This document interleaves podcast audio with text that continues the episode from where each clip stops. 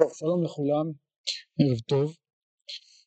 אנחנו בשיעורים הקודמים למדנו אה, כמה מנבואות ישעיהו. התמקדנו בעיקר בנבואות אחרית פנים של ישעיהו, דיברנו על הקשרים הפנימיים ביניהם, על השיבה שלהם אל פרקי הראשית בספר בראשית, אל חטאי היסוד של האנושות בספר בראשית. ודיברנו גם קצת בשיעור שעבר על הקשר של כל זה אה, לנבואה, נבואת ההקדשה הראשונה של ישעיהו בפרק ו'.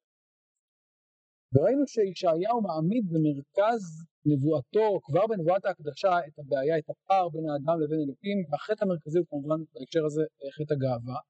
הדבר הזה בא לידי ביטוי גם בנבואות אחרית הימים, בחטא ובתיקון שלו.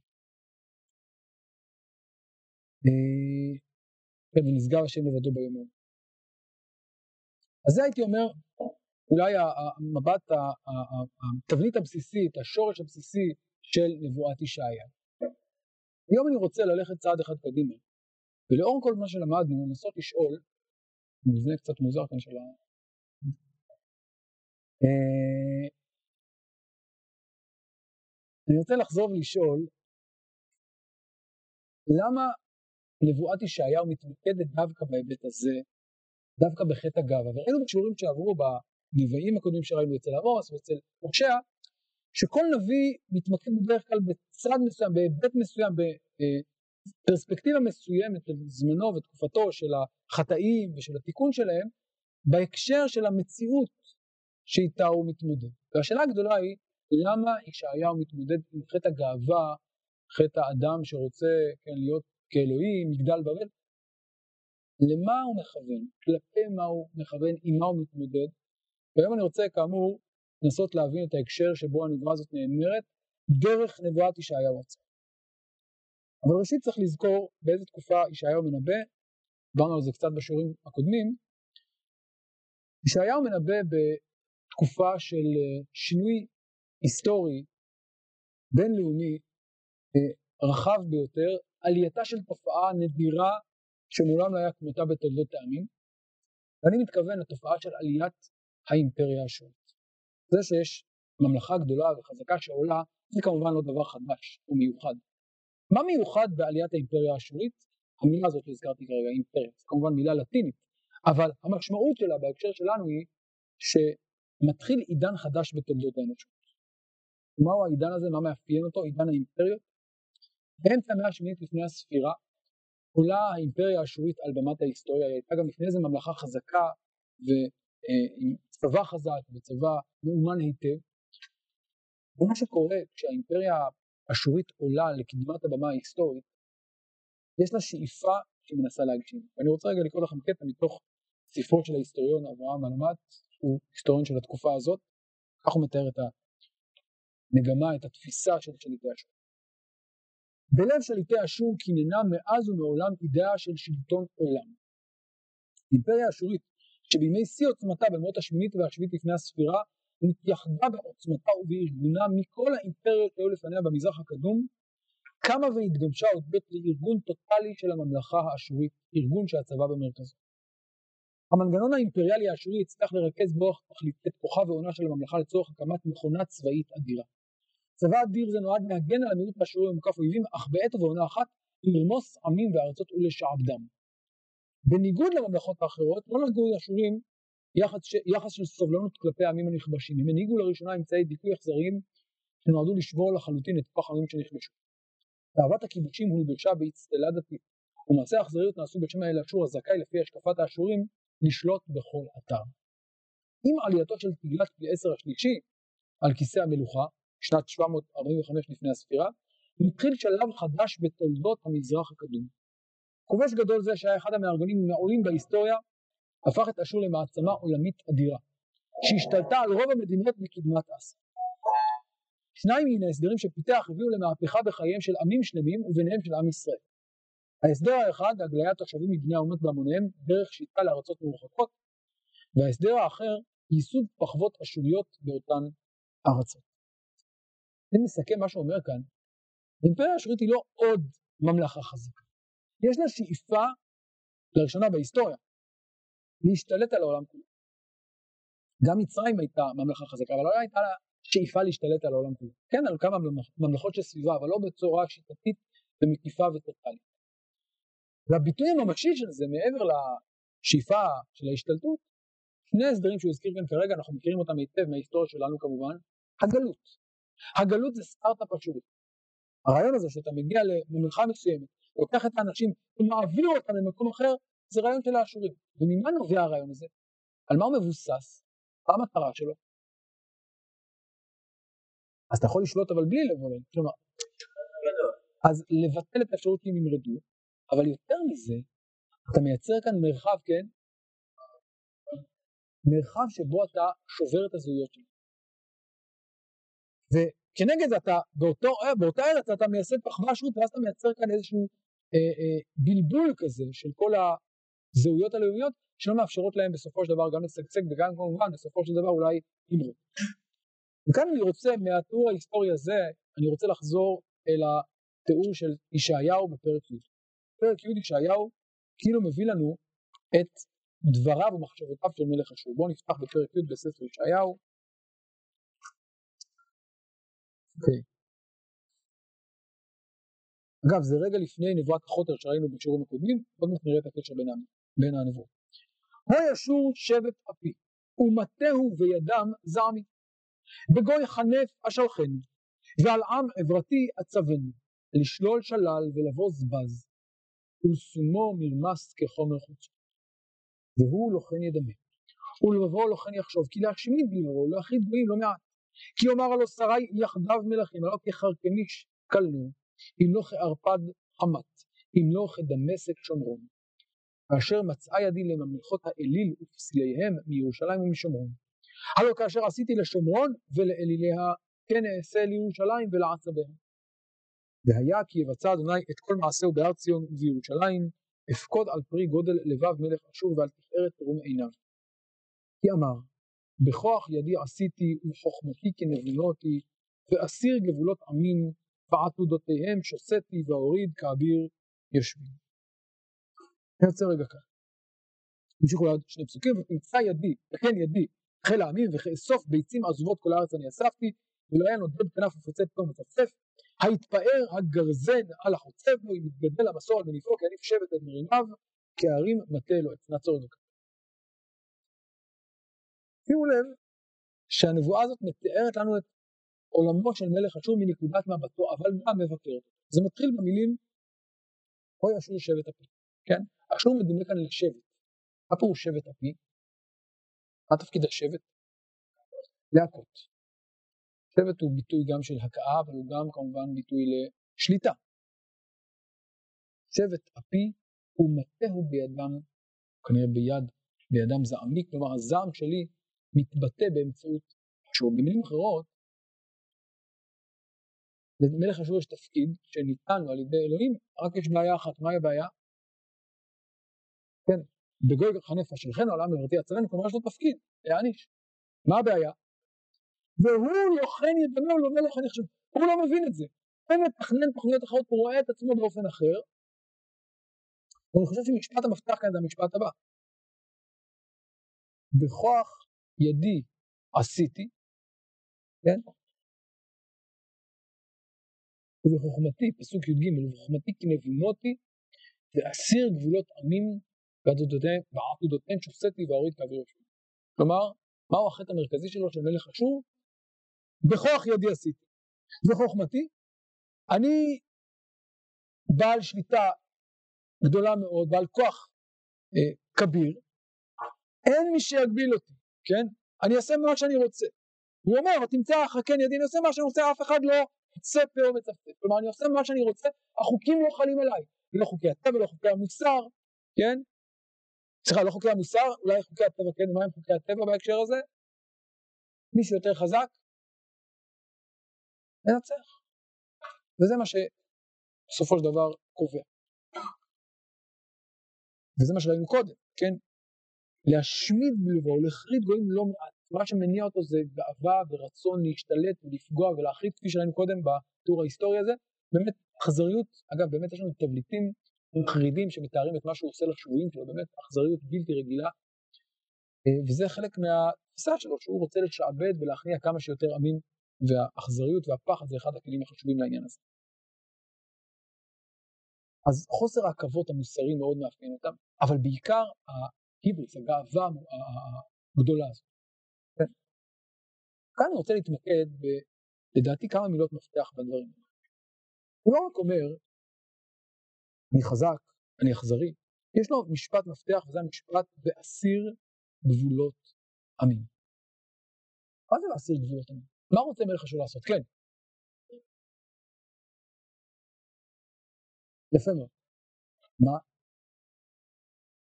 יצב גבולות עמים. נכון, עוד מעט תחזור לזה, הערה נכונה. אבל רגע, עוד לפני זה אני רוצה להבין מה זה אומר להסיר גבולות. מה, מילולית, מה זה להסיר גבול? אז גבול, מה זה גבול בכלל? פיזית, מה זה גבול? בדרך כלל יש או גדר, או מה שהיה מקובל פעם זה יותר באמת אבנים. ומה עושים בדרך כלל אה, כשרוצים להשתלט על שטח? משיגים גבול. מה זה להשיג גבול? מזיזים את האבן כדי להרחיב את הגבול שלי. איפה יש לנו התייחסות לדבר הזה, להשגת גבול? כן? יש לנו איסור מפורש, נכון? האיסור אומר, נכון? לא להשיג גבול עולים, לא להשיג גבול עולם, לא להשיג גבול ראשונים, כלומר לא להשיג גבול, כי זה דבר ידוע ומקובל שאנשים משיגים גבול כדי להשתלט על שטחים לא להם. ברמה, כן, האישית, בין אדם לחברו, גזל. כאן יש לנו, כן, בדרך כלל אגב, כלפי יתומים ואלמנות, כלפי אנשים חלשים, אבל כאן יש לנו את אותו דבר, את אותה השגת גבול, אבל הפעם בקנה מידה בינלאומי. עם, אימפריה, שמחליטה להשיג את גבולות העמים, ובעצם מחמת הכוח שלה היא יכולה להשתלט על כל הגבולות של העמים החלשים שנמצאים סביבה. וזה מה שהוא אומר. עכשיו הוא לא רק משיג גבול, מה הוא עושה? להשיג זה להזיז, מה הוא עושה עם הגבול? הוא מסיר, הוא משתלט עליו לחלוטין, הוא מסיר אותו לחלוטין, כלומר, הוא בקנה מידה בינלאומי מבטל לגמרי את הגבולות בין העמים, בין הארצות, ובזה הוא בעצם משתלט על כל העמים שסביבו, והוא גם מתאר באופן מאוד חריף איך הוא משתלט ובוזז את כל מה שיש לעמים שסביבו, ותמצא כקן ידי וכאסוף ביצים עזובות וכולי. כן. במילים אחרות, הגאווה וחוסר המודעות שלו לתפקיד שלו, למי שעומד מעליו, למי שמחזיק בו, מביאה אותו לפריצת הגבולות בכל התחומים, בתחום המוסרי כפי שראינו, בתחום הכלכלי ובתחום המדיני. אבל הדבר המרכזי, או החטא המרכזי שאותו מדגיש הפסוק זה באמת הסרת גבולות העם. ביטול המסגרות הלאומיות שעד אז היו המסגרות הבסיסיות שבהן העמים פעלו. כמובן יש לזה גם הקשר טריטוריאלי, יש גבול עם, אבל הגבול רק מסמן את מה? את המקום שבו חי עם, שבו פועל, כן, עם. צריך טריטוריה מוגדרת. וכאמור, אם אני חוזר למה שראינו קודם, זה החידוש העיקרי של האימפריה האשורית, ביטול הגבולות. העברת עם מטריטוריה אחת לטריטוריה אחרת, ובזה בעצם אתה מבטל את כל משמעות הגבול. אין יותר גבולות, אין יותר זהויות לאומיות לעמים בכל מיני אזורים, הכל מתבטל, הכל מתערבב. זה החידוש הגדול של האימפריה השמית. ועכשיו, אני רוצה ללכת עוד צעד אחד קדימה בעקבות באמת מה שאמרת, כדי להבין את ההתייחסות של של ישעיהו, סליחה, ההתייחסות התיאולוגית של ישעיהו, למה עשה זה של מלך אשור, אנחנו צריכים לשים לב לא רק למה שאומר מלך אשור, אלא גם לסגנון של הדברים. כאמור מלך אשור מן הסתם לא מדבר בעברית, נכון? אה, אבל ישעיהו מנסח את הדברים בשפה מאוד מעניינת. כאמור המילים הללו להסיר גבולות עמים מהדהדות לנו פסוק אחר בתורה. שירת האזינו. בואו נפתח בפרק ל"ב פסוק ז', כן, ספר דברים, שירת האזינו.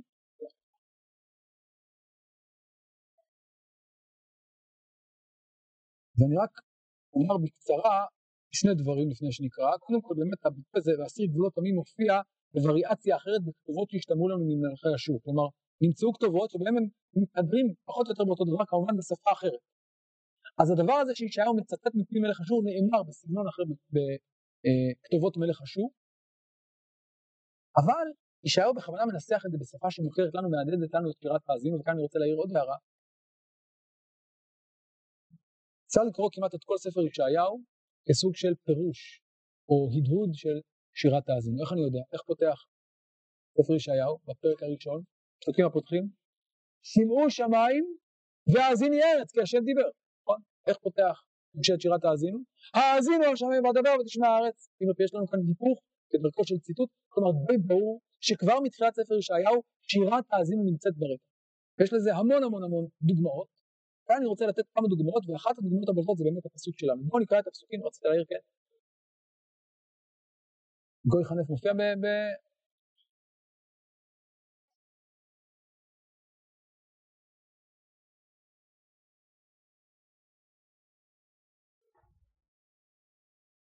אה, אה, כן, אה, גוי נבל, גוי נבל, כן, נכון.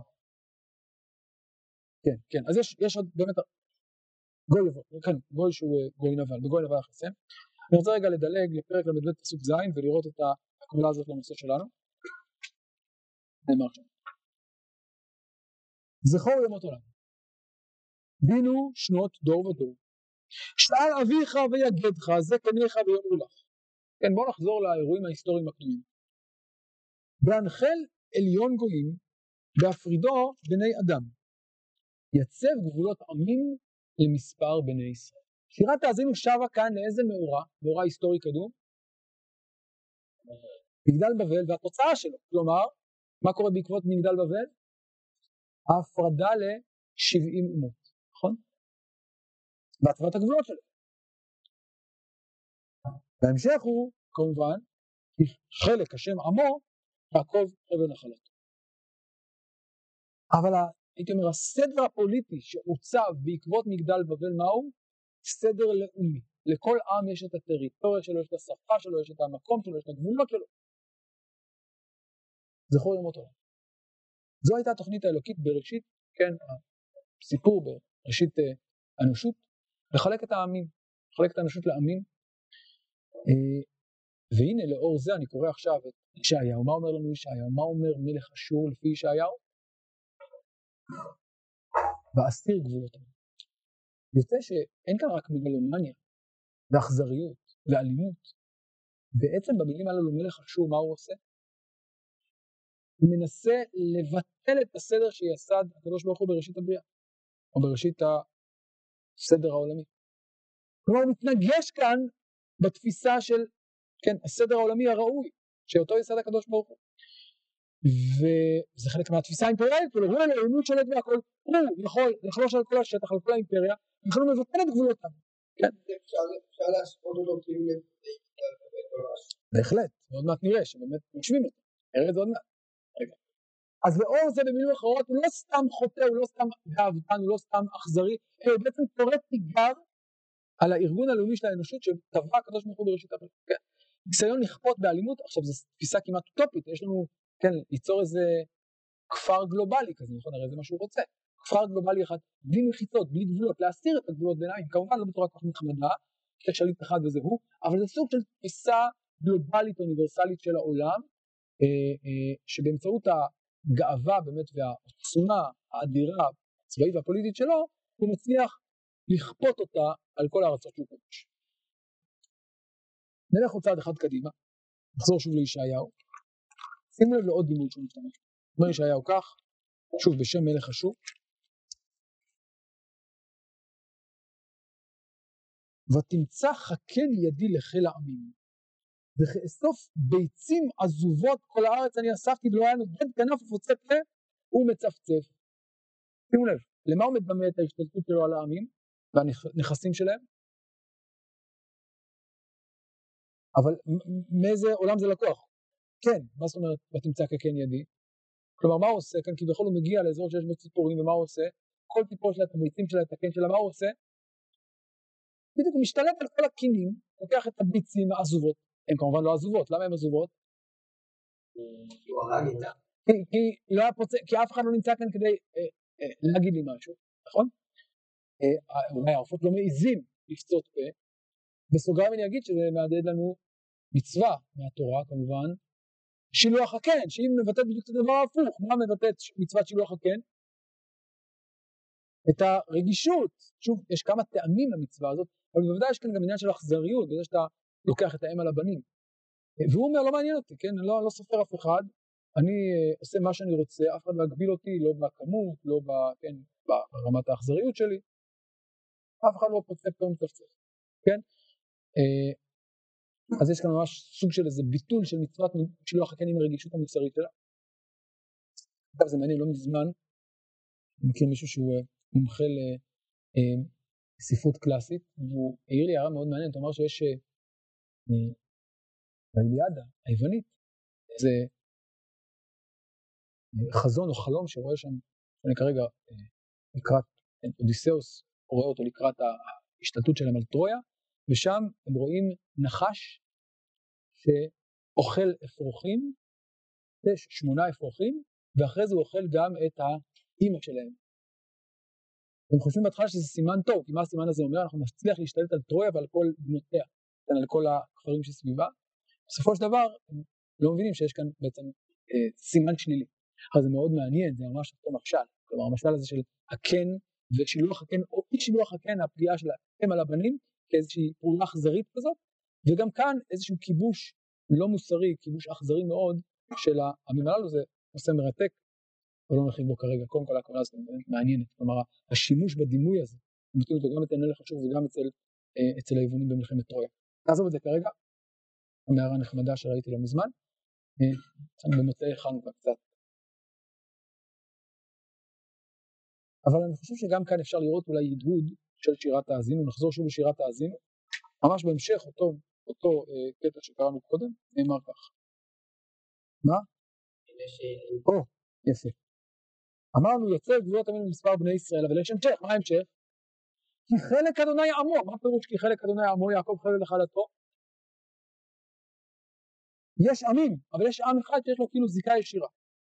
ימצאהו בארץ מדבר ובתור ילל לשמעון, יסובבנו יבוננו יצאנו כאישון עינו, כנשר יעיר קינו על גוזליו ירחב.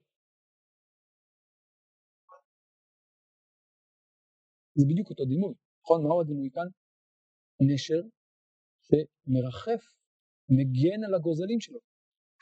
יפרוס כנפיו ייקחהו, יישאהו על עברתו, אדוני בדד ינכנו, ואין עמו אליך. זה ממש אותו דימוי, ממש אותו דימוי של כן, עם אפרוחים, עם אימא או אבא שמגינים עליהם, על האפרוחים, ברגישות גדולה, באופן בלעדי.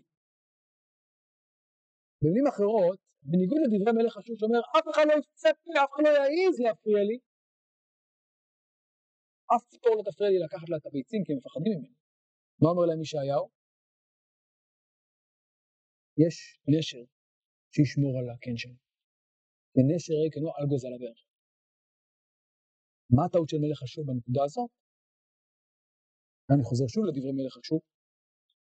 כאשר מצאה ידי לממלכות האליל ופסיליהם, אבל כאשר עשיתי לשומרון ולליליה, כן אעשה לירושלים ולהצבע. מה אומר? אף אחד לא פוצה פה, אז כמו שאף כן לא הפריע לי, אף ציפור לא הפריע לי לקחת לה את הביצים מהקן ולבזוז אותה, כך גם יקרה בירושלים. מה הוא לא יודע? למה הוא מתכחש? כי חלק השם עמו יעקב חבל לך. על גוזליו ירח. כאן זה לא ציפור רגילה, כאן יש לך נשר שהוא לא ייתן לך לקחת את האפרוחים שלו. כן. איזה דברים?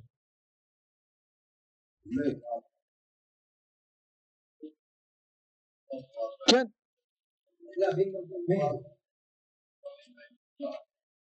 לא, אבל כאן, לא, צריך להגיד, כאן בהתחלה האויב מצליח, בסוף הוא נכשל, כלומר בהתחלה הוא כן מצליח כעונש. כלומר הם לא מבינים שההפסד, כן כן כן, אה, נכון.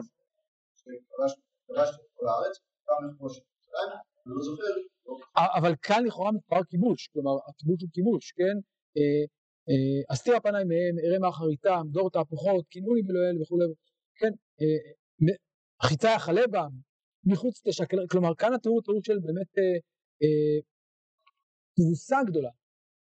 נכון שהיא לא מוחלטת, וזה מה שקורה בצד השני, אבל זה, לא ניכנס כרגע לשאלה הזאת. אתה צודק שגם, כלומר הרבה, לא רק מילים ולשונות, אלא גם רעיונות מנבואת האזינו, משירת האזינו, מהדהדים בנבואת ישעיהו. אני מסכים, אגב, לאורך כל הספר, לא רק כאן, הבאתי כמה דוגמאות.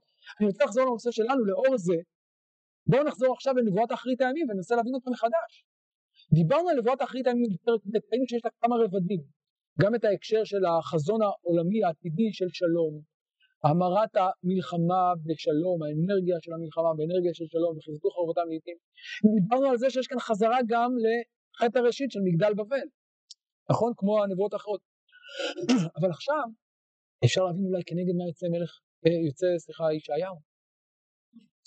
ישעיהו בנבואה הזאת מציב תמונת ראי מהופכת ומתוקנת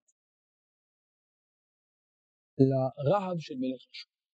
במילים אחרות, גם ישעיהו מדבר לראשונה בהיסטוריה, כן, על שלום עולמי, על שלטון אחד, על מוקד אחד שכל העמים כולם נוהרים אליו. לפני זה אף אחד לא דיבר על דבר כזה. אבל הנה אצל ישעיהו, הדיבור בנבואה הזאת הוא לא מקרי, כי יש כבר מי שמדבר או מעלה חזון די דומה ומי הוא? מלך אשור. הייתי אומר שנבואת ישעיהו בפרק ב' היא בעצם אנטיתזה לנבואת, לחזונו של מלך אשור. באיזה מובן? גם כאן יש לנו אחדות, כביכול, בינלאומית. כן, משהו אוניברסלי, ריכוז שיוצא במקום אחד, אבל מה ההבדל? מה ההבדל העמוק בין שני החזונות הללו, אם תרצו? איפה זה נמצא? ארמון אשור או הר בית השם, אבל לא רק איפה זה נמצא. מה עומד בבסיס המהלך הזה? מה עומד בבסיס המהלך של המלך אשור כמובן? השליטה בכוח הזרוע, העוצמה הצבאית שכופה את האחידות הזאת על כל הסביבה, על כל העמים שסביבה. חזון שמבולל, מטשטש זהויות, רוצה לשבור את הגבולות, לבולל את העמים זה בזה, להעלים, לטשטש את זהותם הלאומית. מה קורה בנבואת אחרית הימים של ישעיהו? נכון, יש מוקד אחד שכל העמים עולים אליו, אבל עדיין מה הם? הם עמים.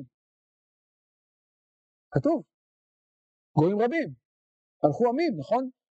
אה, אגב, הם גם לא מבטלים את, ה, את הגבולות שלהם, הם הולכים למקום אחד. האם הם עוזבים את עמם? לא. אני עוד מעט אחדד את זה, רגע, אני, אני אדגיש קצת יותר את הנקודה הזאת, אבל כאילו אמירה, אגב, לא יישא גוי אל גוי חרב, יש גויים, יש עמים, אלא מה?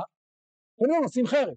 לא כי הם לא גויים, לא כי הם לא עמים. כלומר, השלום כאן הוא לא בכוח ביטול הזהויות הלאומיות. יש חזון שאומר, לא יהיה מלחמה יותר, למה לא יהיה מלחמה? כי כבר לא יהיה להם למה להילחם. מה פירוש? כבר לא יהיה להם זהויות, לא יהיה להם מה להיאבק, הם ישכחו מי הם. כולם תחת המדף השולי. היה אומר לא, לא, לא יישא גוי לגוי חרב. למה? כי יש במרכז החזון הזה, הר בית השם, והלכו עמים רבים הולכים לאורו של החזון הזה, של המגדלור הזה, של הצדק והמשפט, כי מציון תצא תורה, ואז חיטטו חרבותם לעיתים. זה בעצם האופן שבו אנחנו מגיעים, באים לשלום עולמי, ולא כמו שחושב מלך אשור כמובן, באמצעות הכוח, האלימות וההשתלטות. כן. אבל קודם אשור, כולם הופכים בעצם לעם אשורי אחד. נכון. גם, גם אם נגיד שהם אה, נשארים בגבולות שלהם, לא, כן. בכל מקרה הם לא הופכים להיות חלק מעם ישראל. נכון. עם ישראל, וזה בדיוק היה הטעות של מלך אשור, לא. נכון, אני מסכים. אגב, כמו שאנחנו רואים שהוא בהאזינו, יש חלק השם עמו, אבל זה לא מבטל את העמים האחרים, נכון? יש להם גם מקום. עכשיו אני רוצה ללכת עוד צעד אחד, לחזור לנבואת אחרית הימים בפרק י"א. ראינו שבפרק י"א יש לנו את הנבואה של החוטר, נכון? ויצא החוטר, בואו נחזור רגע לפרק י"א. פרק י"א בא באופן לא מפתיע אחרי פרק י', נכון? כלומר, אחרי מה? אחרי דברי הרעב של מלך אשור, כלומר פרק י' אנטיתזה לפרק י', פרק י' אנטיתזה לפרק י'. אם פרק י' מציג לנו את החזון של מלך אשור, שרואה את עצמו כמטה עצמאי, מה קורה בסופו של הפרק? הנה אדון השם, אני מדלג לפרק י' פסוק ל"ג, ושעף פורה במערצה ורמי הקומה הגבוהים והגבוהים ישפלו, שזה כמובן סמל למלך אשור, ואז מה האלטרנטיבה? ויצא חוטר מגזע ישי, ונצר משורשו יפרד. שימו לב, חוטר זה מה? מה זה חוטר? מקל קטן. אנטיתזה למה?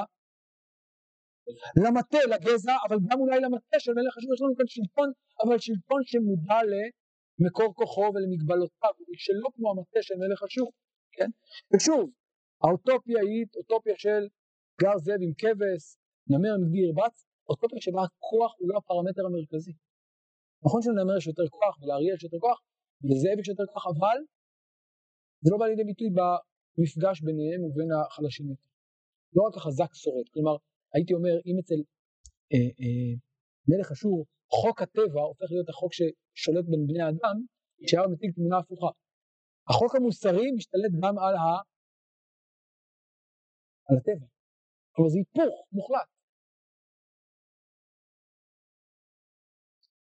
וכאן אני רוצה ללכת אולי עוד צעד אחד. יש מין שרה מפורסמת של מלך אשור, שמתארת את לכידת חזקיהו. המלחמות שלו עד לכידת חזקיהו וירושלים. קטע מאוד מפורסם, אני אקרא לכם את הקטע הזה, כך נאמר שם. סדר חזקיהו היהודי, כך הוא אומר, על 46 ערב הבצורות הרי חומה, על ערים קטנות לעין מספר של סביבותיהם, שמתי מצור, ולחדתי אותם בסוללות כבושות, בקרים מוגשים, בהסתערות בחיל רגלים וכולי וכולי. אותו קלטתי בתוך ירושלים, עיר מלכותו כציפור בכלוב, הקפתי אותו בביצורים, ואת היציאה משערו עשיתי לו לתועבה, את הרב אשר בזזתי קראתי מארצו ונתתי למתנת מלך אשדוד וכולי. כמובן, כבר העירו על כך, שהתיאור הזה הוא שונה מכל התיאורים האחרים של המלחמה. תמיד הוא אומר, נחתתי עיר ומה עשיתי? מה? השמדתי, הגליתי, כבשתי. כאן הוא אומר, הוא כאילו. אה, מתגאה או אומר דברי רב על זה שהוא מצליח להשתלט, אבל לא באמת משתלט, מה אומר? קלטתי אותו. אבל מה לא עשיתי בכלל? הן אתה שומע עליו, מה לא עשיתי? לא הצלחתי לכבוש. זה העיר היחידה שעליה הוא אומר את זה. ושים לב לדימוי שהוא משתמש בו. זה דימוי שהוא משתמש בלשונו.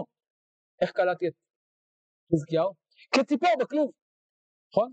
אותו דימוי שראינו קודם, ציפור. הרי מה הדימוי שמשתמש בו מלך אשור לפי ישעיהו? אני משתלט על כל הציפורים ועל כל הנכסים שלהם, וזה מה שרציתי לעשות, להשתלט על הציפור ועל נכסיה. והנה כאן, שוב אנחנו חוזרים לנבואת ישעיהו. כך אומר ישעיהו בפרק ל"א, בואו תדלגו בפרק ל"א, וזה החזון של ישעיהו על נפילת מלך אשור. פרק ל"א פסוק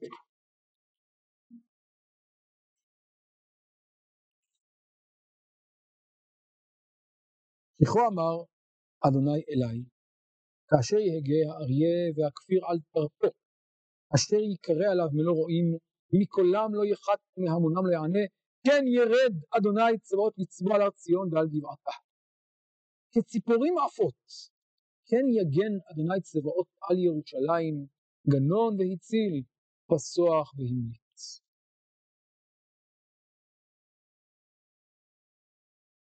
ציפורים עפות. הדימוי הזה מזכיר לנו כאן שני דברים, גם את דברי מלך אשור, ציפור בכלוב, כנגד ציפור בכלוב מה אומר לו?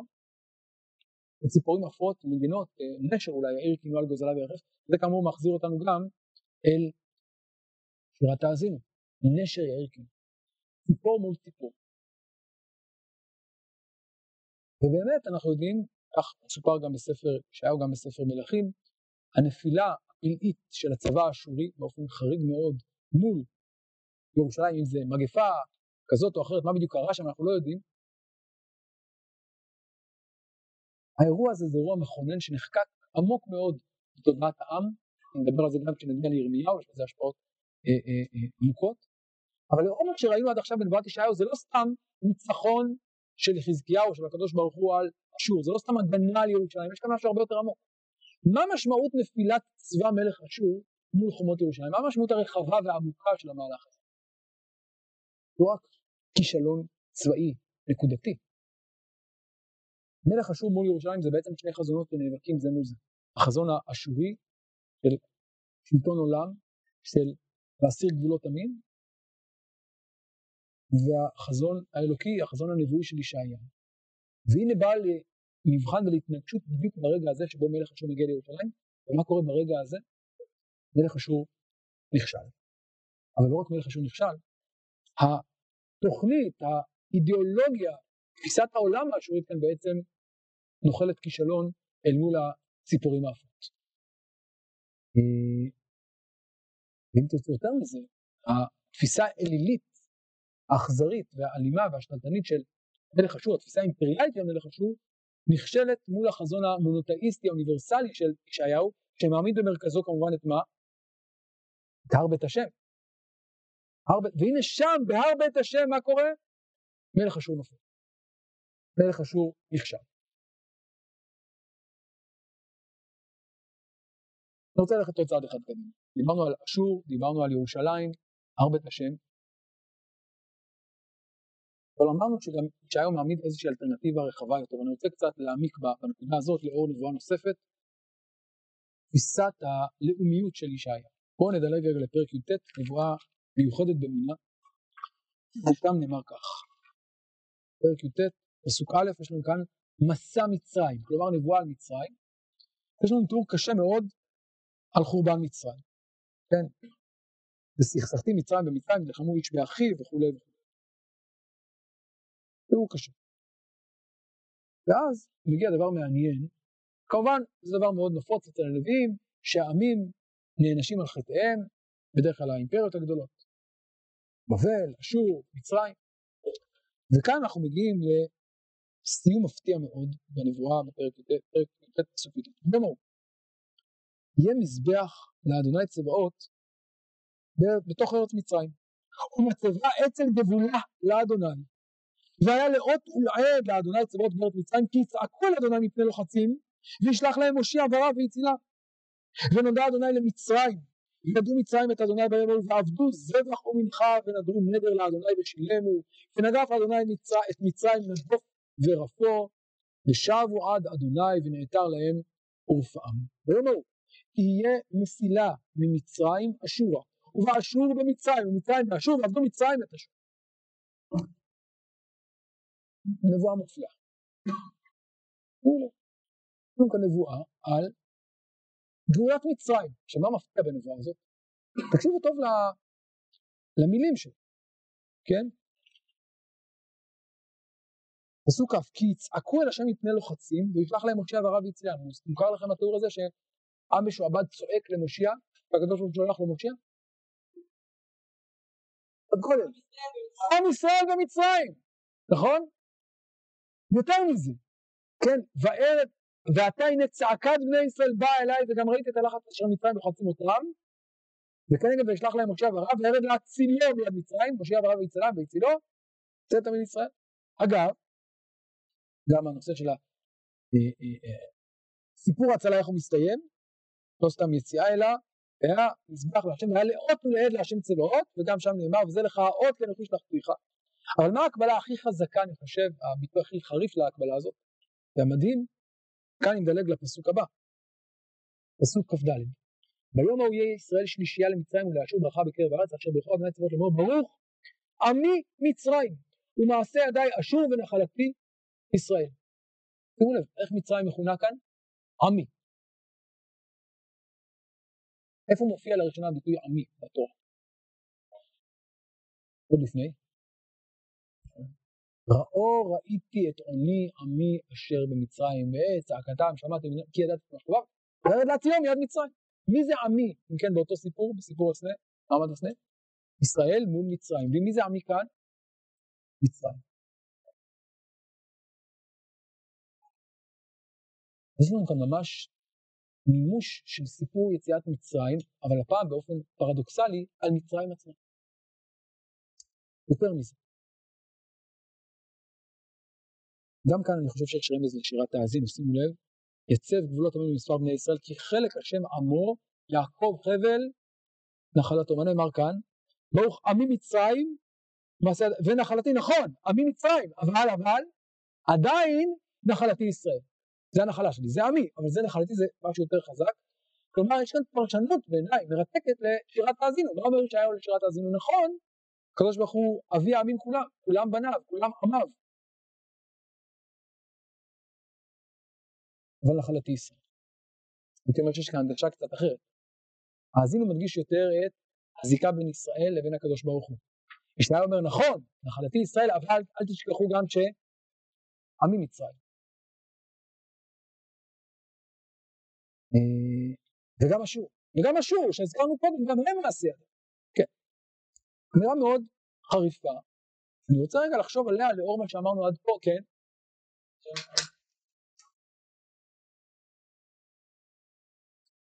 לא ברור. כלומר, מה, זה לא שהאשורים אה, יישארו מעצמה, אבל כנראה יש ביניהם בכל זאת איזושהי, אה, איזושהי היררכיה. אבל, אבל שוב, זו היררכיה שהיא לא, אה, היא לא אלימה. כלומר, אנחנו רואים את זה מכאן. הוא ישראל יש שלישייה, וכאן אני מגיע לתיאור הבא.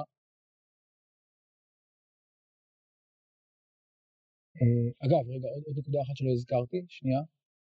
כן, ביום הוא מזבח להשם, שימו לב, בתוך ארץ מצרים ומצבה אצל גבולה להשם, דבר מעניין. בדרך כלל אנחנו יודעים, כן, מה שמים בגבול, הזכרנו את זה, מה שמים בדרך כלל בגבול? אבנים כדי לסמן את הטריטוריית הגבול. הרבה פעמים זה לא סתם אבנים, זה אבנים עם כן, מקדשים או מצבות כאלה, אבנים שחוקקים עליהם את שמות האלים או קללות כאלה ואחרות. אגב, איפה יש לנו ביטוי לזה בספר בראשית? בסיפור לבן ויעקב, נכון? אומרים, אתה לא תעבור ואני לא אעבור, נכון? זה הגבול, ביני ובינך. אדע, נכון, אבל מה זאת אומרת, באיזה מובן אני אדע שמה? אתה לא תעבור אליי, ואני לא אעבור אליך, כלומר זה יהיה גבול, המצבה הזאת תסמן את הגבול בינינו. זו משמעות דתית גם. אבל דבר מעניין, וכל עם בדרך כלל חוקק על המצבה את שם אלוהיו. ואגב, זה מה שקורה גם אצל לבן, נכון? כל אחד נשבע באלוהי, כן, באלוהיו. אה, אבל מה קורה פה? מה נמצא במצבה שמגדירה את גבולה של מצרים?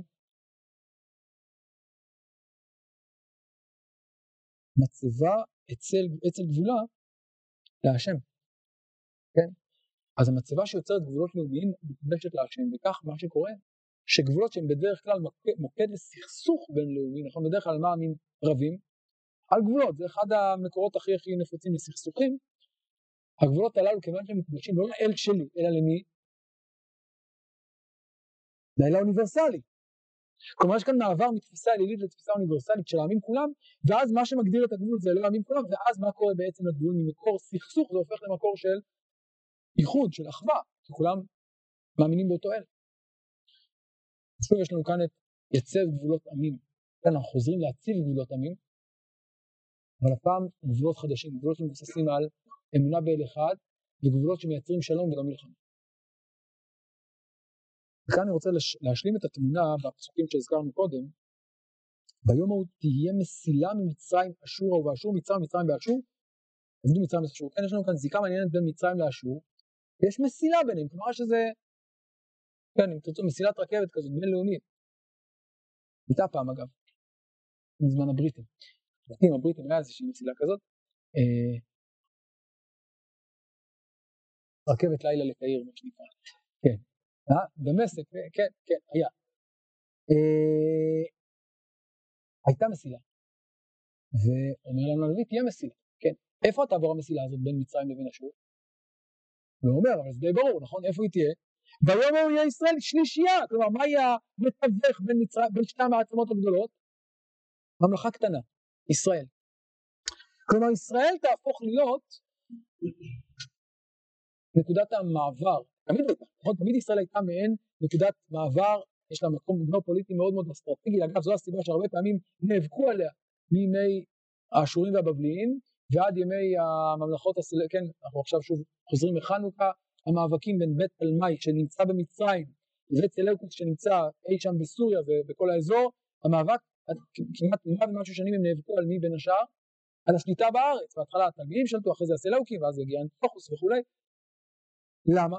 כי ישראל נמצאת בנקודה מאוד מאוד אסטרטגית, היא מגשרת על שני, ה, שני היבשות הללו.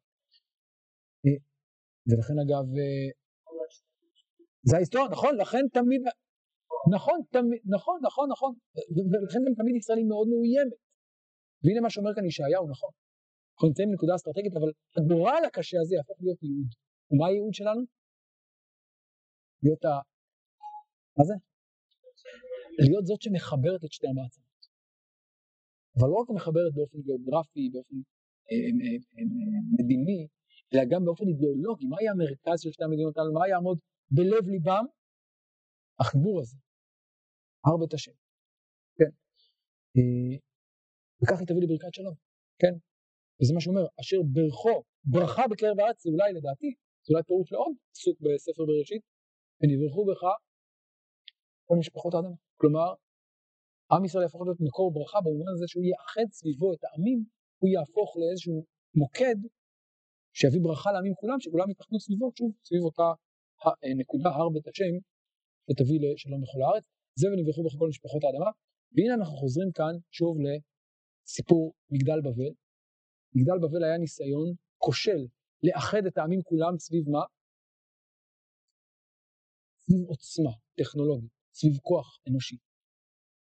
זה נכשל וזה הביא לפילוג, אומר ישעיהו, הפילוג הזה הוא טוב, לכל אחד יש את העם שלו, הטריטוריה שלו, את האזור שלו, ואגב, מי יוצא לדרך אחרי מגדל בבל?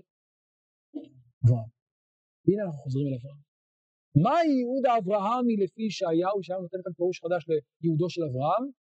לגשר, להיות שלישייה, להיות מסילה, להיות נקודת מפגש שבה יתאחדו, לא יתאחדו במובן כי יבטלו את זהותם, בה יאחדו את כוחותיהם, בה ייצרו איזשהו מפגש. זה העם הנבחר. העם הנבחר במובן לא העם העליון, אלא העם שיצליח בכוח האמונה שלו, בכוח האידיאלים שלו, לאחד את העמים כולם סביב העקרונות הללו, סביב האמונה בצדק, בשלום, באל אחד שנמצא בהר בית השם, זה המוקד.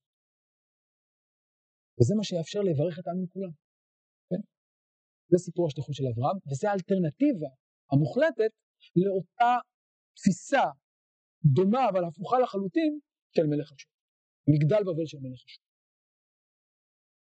זאת הנבואה, אני חושב, הגדולה והמופלאה של ישעיה, נבואת אחרית הימים.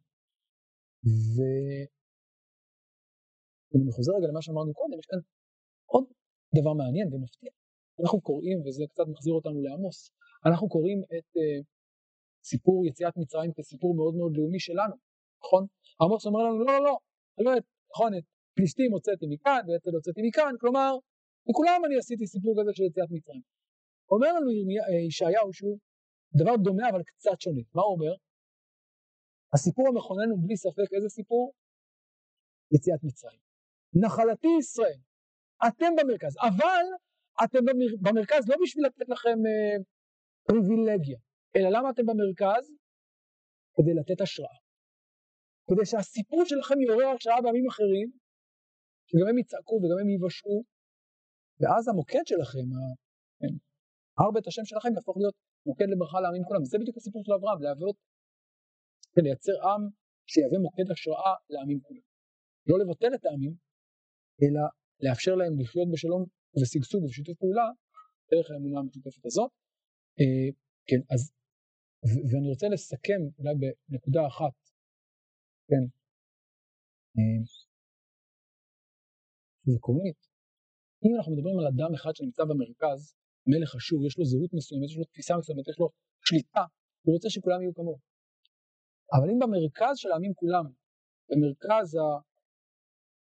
כן, גבולות העמים, יש לנו את הר בית השם, אז אנחנו מייצרים גם תפיסה אחרת של העמים. יכול להיות עם כזה ועם אחר עם שפה, עם לשון, עם תרבות, שלכל אחד יש את הגבול שלו, אבל יש כבוד ויש הכרה יש מקום לכל אחד מהגבולות הללו, וכל אחד יש את הסיפור שלו מחדש, כל אחד עושה איזשהו סיפור יציאת מצרים, גרסה משלו לסיפור יציאת מצרים, אגב, תחשבו רגע על, אה, אני יודע, השחורים בארצות הברית, כן? גרסה משלהם לסיפור יציאת מצרים, ועוד הרבה הרבה דוגמאות. זה הסיפור. חזון יציאת מצרים הופך להיות חזון שנותן השראה לעמים כולם, אבל כל אחד בשפה שלו, ובסגנון שלו ובטבע שלו, כי יש לנו במרכז אל אחד אוניברסלי שהוא אחד אבל הוא רבגוני, הוא לא אחד במובן המצומצם והמוגבל של מלך השם. נקודה אחרונה. דיברנו על מלך אשור שמנסה לאחד את העמים כולם סביבו, ואני חוזר רגע שוב לפרק ב', ישעיהו אומר שעצם היומרה הזאת, מעבר לאכזריות שלה, מעבר ליהירות אה, שבה, הגאווה העצומה שבה, אומר ישעיהו, זו בעצם יומרה אלילית. כך הוא אומר בפרק ב', ותמלא ארצו אלילים למעשה ידיו השתחוו. מהי אלילות לפי ישעיהו? השתחוויה, כלומר אה, העלאה של מעשה הדרך, של העוצמה הפוליטית הצבאית שלך. זה בדיוק מה שאומר מלך אשור, יש כוח, יש לי עוצמה, ואני באמצעות העוצמה הזאת אפיך מחדש את הגבולות לעם אחד, לעולם אחד, אה, וגם אני רוצה בזה לחדד אולי את התפיסה התיאולוגית בבסיס הדבר הזה, כן? אה, מנקודת מבט אלילית, מה מבטאים מאבקים בינלאומיים בין עמים? לא רק בין עם לעם, אלא בין מי למי? אל אל, ובאמת, אגב רואים את זה אצל מלכי אשור, התפיסה שלהם שהאל אשור הוא האל החזק ביותר, עכשיו זה לא שאין עמים אחרים עם אלילים, יש, אבל מה עם האל שלנו? הוא הכי חזק. ולכן הוא ינצח את כל העמים, כלומר בהגדרה אין מקום לשלום, כלומר מצד אחד יש באלילות משהו שהוא יותר מכיל כביכול, יותר פלורליסטי, כי לכל אחד יש את האל שלו. אבל מצד שני, אם לכל אחד יש את האל שלו, אז אי אפשר באמת להשלים ביניהם, יש מאבקים, נכון? האל שלי יותר חזק, אז הוא ישתלט על האל שלך. אין מקום למסגרת משותפת, לשלום עולמי במובן הזה. אבל ישעיהו אומר לא, לנו יש אל אחד, אל אוניברסלי. אין הרבה אלים, יש אל אחד אוניברסלי, והאל הזה, כאמור, שהוא בורא עולם, מאפשר, יש לו הרבה עמים שכולם הם בניו, ולכל אחד יש את המקום שלו. כאן, אומר ישעיהו בפרק י"ז, אני קורא רגע וזה נסיים, פרק י"ז פסוק ז', ביום ההוא ישעה האדם על עושהו ולא ישעה על המזבחות מעשי אדם. מה זה הכרה באל אחד? מה זה התמצית של התפיסה הדתית המונותאיסטית היהודית? הכרה בגבולות האדם, ביכולותיו ובתודעתו לכך שהוא מעשה ידי האל ולא בורא מעשה ידיו, כן? ישעה אדם על עושהו ולא ישעה למזבחות מעשה ידיו. זה המשמעות של, אני חוזר שוב לעלייה אל הר בית השם, לא יישא גוי וגוי חרב ולא ילמדו עוד מלחמה. והאוניברסל, יש כאן בעצם שילוב מופלא ומיוחד בין תפיסה אוניברסליסטית לתפיסה שמכירה באיכויות ובמקום של הזהות אה, הלאומית. לסיפור הזה יש גם המשך, ואנחנו לא נעשה אותו כרגע, הנבואת ישעיהו, ואני אגיד שהשאלה הזאת של המתח בין לאומיות, ערך מרכזי, זהות לאומית, לבין שאיפה אוניברסלית, זה אחד המתחים שמזינים את ההיסטוריה של האנושות מאז ימי אשור ועד היום. מאז ימי האימפריה האשורית, עידן האימפריות שמתחיל ועד היום, עד למאה ה-21.